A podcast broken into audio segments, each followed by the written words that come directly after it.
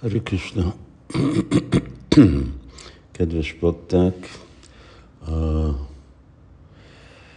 ma van különleges nap, azok, akik nem tudják, Akshaya Tritiya, Yatra, Hare Krishna, boldog Akshaya Tritiya.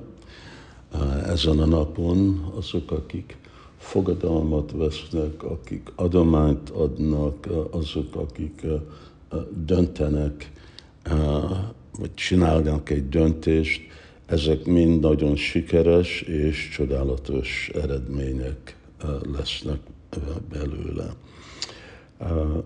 Holnap fogok beszélni majd itt a podcastok és az új irány, amit fogunk venni a podcastokon de ma szeretnék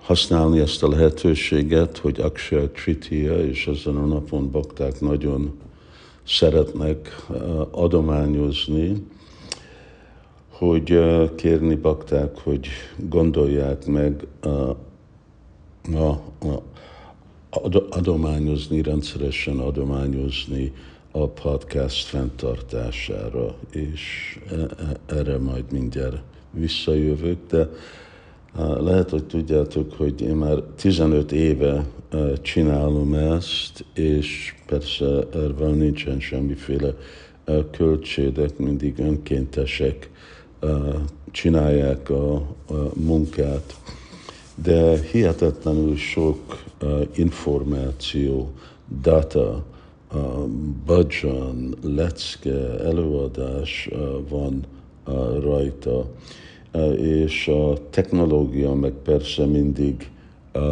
nő, és mindig komplikáltabb lesz, és több igény arra, hogy fenntartani a dolgokat, és ez nagyon komoly kihívás Na most voltak azok, akik nem tudom mikor volt, amikor először kértem, de elég régen, akik több éve már rendszeresen adományoznak. Én most szeretném kérni, hogyha bakták, akik nem, hogyha tudnak valami, nem kell nagy összeg, valami kis összeget havonta, minden hónap a utalni. Ugye bankban már fel lehet rakni, nem tudom magyarul, hogy mondják, ilyen standing order, hogy havonta, nem tudom, hogy havonta egy ezer forint ilyen, vagy valaki akar havonta 5000 forint, vagy valami. És amikor több bakták csinálják ezt, akkor ez ez tudja fedni azokat a költségeket, amik úgyis vannak ezzel a programmal, és ennek a programnak a fenntartásával, és főleg, hogyha tudjuk csinálni, jobban és jobban csinálni.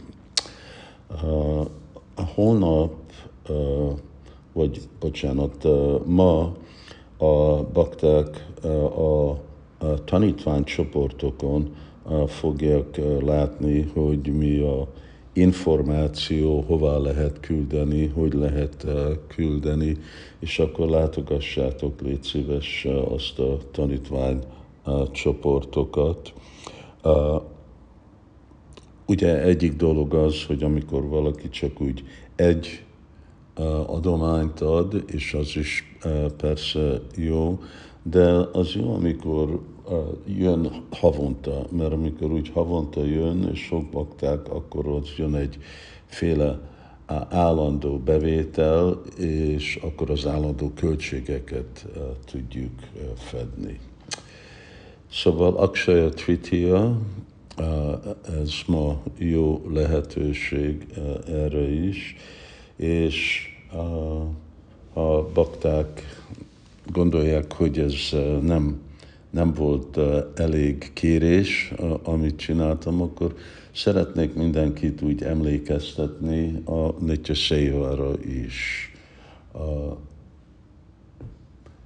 elmentem, ugye Indiában voltam hat hónapot, szóval amikor én meg nem voltam itt, és nem emlékeztettem baktákkal, akkor úgy csökkentek azok a új nitya szévák, uh, amik uh, jöttek be. Uh,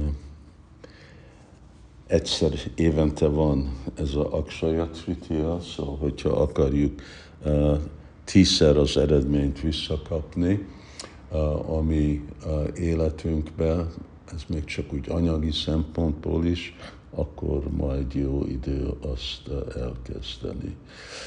De itt, ugye, amit ma itt hangsúlyoztam, ez főleg a, a podcast.